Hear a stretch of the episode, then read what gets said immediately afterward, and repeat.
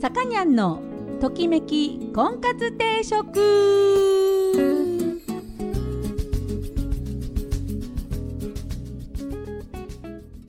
はい、えー、皆さんこんにちは。さかにゃんのときめき婚活定食、今週も始まりました。えー、私、結婚相談所母大女オーナーのさかにゃんです。えー、毎度お聞きいただきありがとうございます。今週もよろしくお願いします。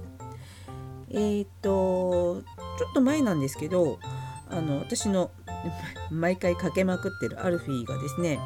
今年の春のツアーをですね、えー、完全に中止して、えー、とアルフィー知らない人はあれですけど、ものすごいコンサートの数をですね、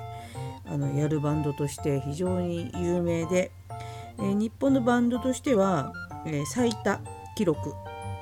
数ね、えー、を持ってて、えー、と今ろくじゅうろく さんにんともろくじゅうろくさいなんですけど、えー、ななじゅっさいの頃には、えー、さんぜんぼんのツアーのね本数を達成するという、えー、目標というか、まあきちんとね毎年重ねていけばあのおのずとその数になるだろうということでやってたんですが、去年は結局いっぽんもコンサートがねコロナのせいでできなくって、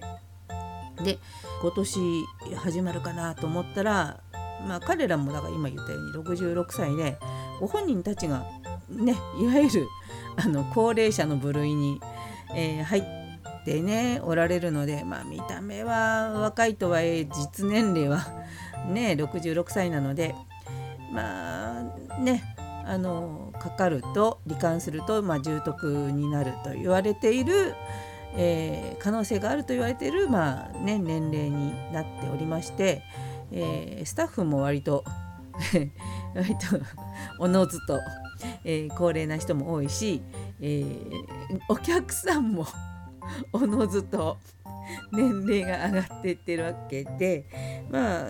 ね、そういう意味では、まあ、ご自身たちのことももちろんですが、お客さんのことを考えてっていうことで、えー、中止っていうことを決定されたわけですけれども、まあね、あのー、いろんな、ね、対策を講じて、えー、コンサートをやってる方々もいらっしゃいますし、えー、今のところそのコンサートによるクラスターとかが、ね、発生、まあ、効いてないっていうところでいくと、対策はうまくいってるのかなとは思うんですね。うん、なんで、まあ、このあとどういうふうに展開していくかわからないですけれども、でもね、こう行ったことない人はちょっとわかんないかもしれないですけど、アルフィーのコンサートってのは や, あのやかましいんですよやかましくて、えー、踊るは拳上げるは、えー、叫ぶは歌うはなんですね。まあ、だから全くこうコロナのこのご時世、まあ、黙って拍手だけとか、あのそういうタイプのコンサートじゃないもんですから、えーね、こう今まで通り盛り上がるコンサートっていうのがいつになったらできるのかなと。うーん、ね、ワクチン打ってもワクチン打ったからっつって大騒ぎしていいかどうかっつったらそうじゃないみたいなんで、ね、こうなんとかね、あうまいことさんぜんぼん、ね、あの達成できたらいいなと、あの心からファンとしてはねさせてあげたいんですよ。もう長年のファンとしては母心ですかね、これねろくじゅうろくさいの母っつったらあれですけど、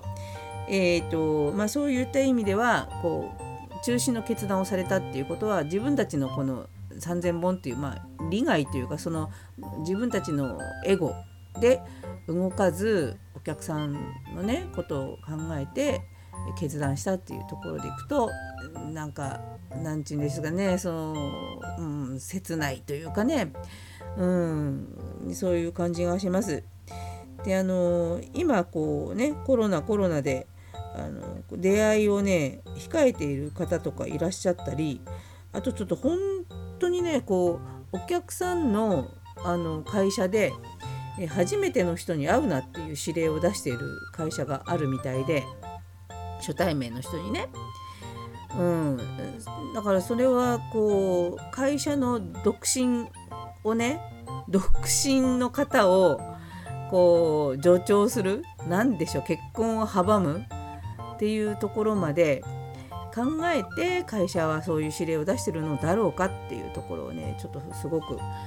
えちゃいますね。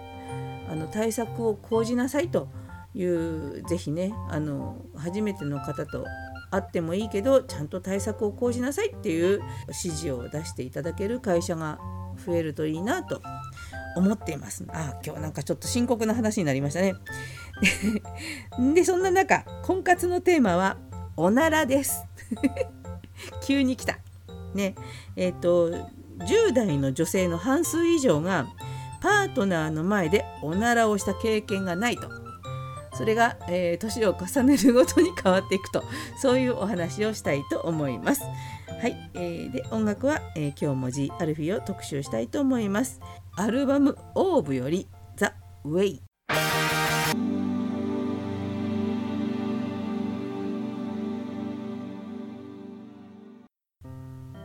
はい、ときこんです。今日のテーマは、まあ人前でそんなにプリプリおならする人いないと思うんですけれども、い, いわゆるこう恋人とかね、パートナーね、あの配偶者の方の前で、えー、あおならを聞かれたくないと、まあ、おならしない人は、まあ、多分この世の中にはいないと思うんですけども、えーとあのね、調べの編集部で全国じゅうからろくじゅう代の恋愛経験のある男女にせんよんひゃくじゅうななにんを対象に調査したところ、全体の にじゅういってんにパーセント がパートナーの前でおならをした経験がいっかいもないと回答したんです。 にじゅっパーセント ね、すごいね、すごいね。私が言う、あのね、おならを聞かれたら終わりだと思っている人は、じゅう代の女性は ごじゅういちパーセント はいね。でこれがね、にじゅう代になると女性の場合 ごじゅっパーセントごじゅういちパーセント あった、そのこれもうパートナーの前でおならしたら終わりだって思ってるその率がですね、えー、さんじゅういちパーセント に下がりますはい。そしてさんじゅう代になると にじゅういちパーセント にまた じゅっパーセント 減りまして、えー、その後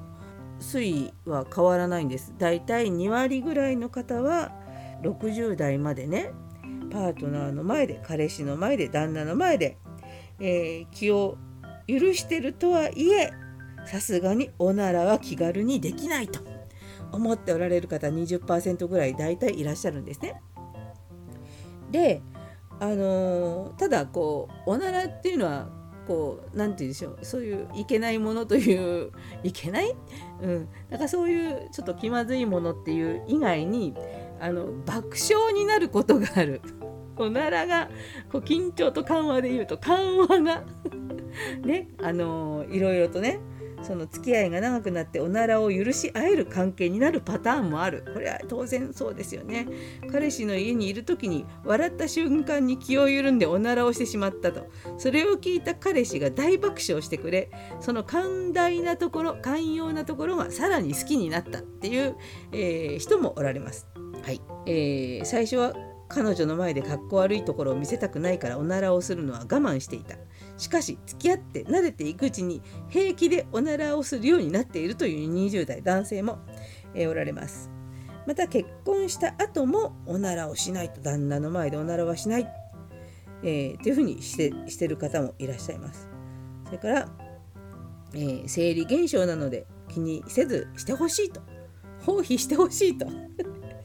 ね、うちの妻も僕の前で気にせずしてほしいと、ね、あのむしろ気を許してくれてるんだ、家族なんだっていう気がして嬉しいという男性の方もいらっしゃいます。はい、相手からの評価が下がるからおならをしたくないっていう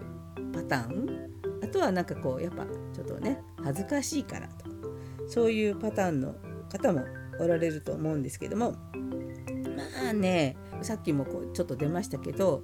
生理現象ですから、そのしない人いないんだからね、あの出ちゃったら出ちゃったで大爆笑しましょうね。気まずい雰囲気になるのやめてくださいね。まあこれ、まあどこの家庭にもあると思うんですけど、皆さんのうちはどうですかね。あのおならしますかね、あのこういうのもこうなんていうんですよね、この価値観っていうか価値観なのかな、なんかこう家庭環境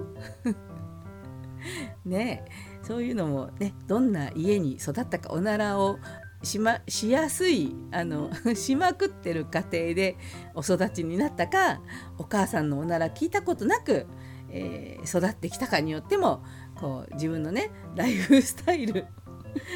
変わってくるのかなと思いますね。はい、皆さんこれ、まあ、自由ですけどね、してもしなくても、うん、でも、ね、あのしないでいる人は にじゅっパーセント なんですって、ね、面白い結果があります。はい、えーこういうことを話し合ってみるのも面白いかもしれないですね、えー、結婚前にね。はい、えー、では行きましょうか、えー、音楽、えー、The Alfee を今日も特集しております。アルバムオーブより晴れのち時々流星。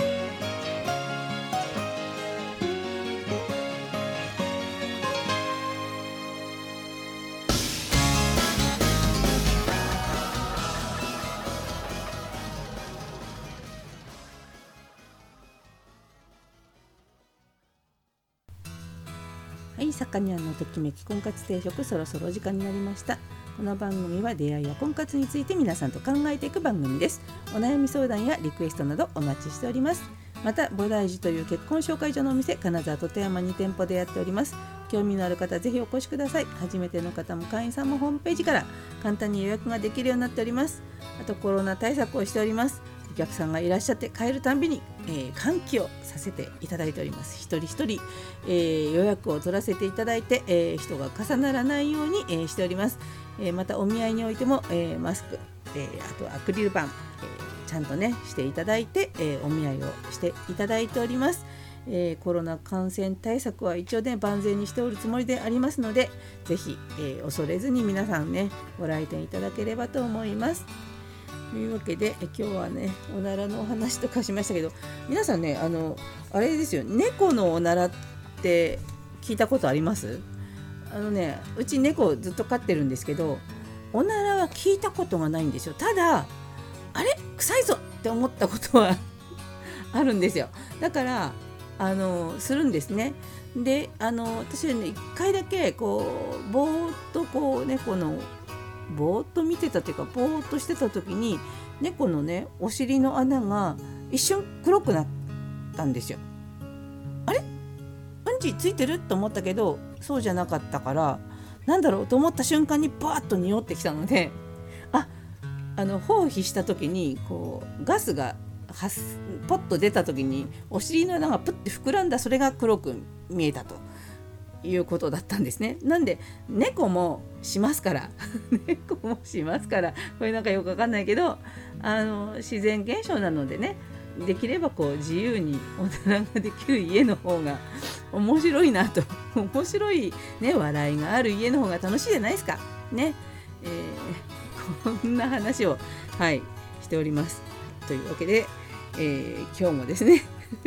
えー、アルフィーをかけておりました エーディーせんきゅうひゃくきゅうじゅうきゅう という、えー、曲を聴きながらお別れしたいと思います。お相手は菩提寺のさかにゃんでした。それでは皆さんまた来週。さようなら。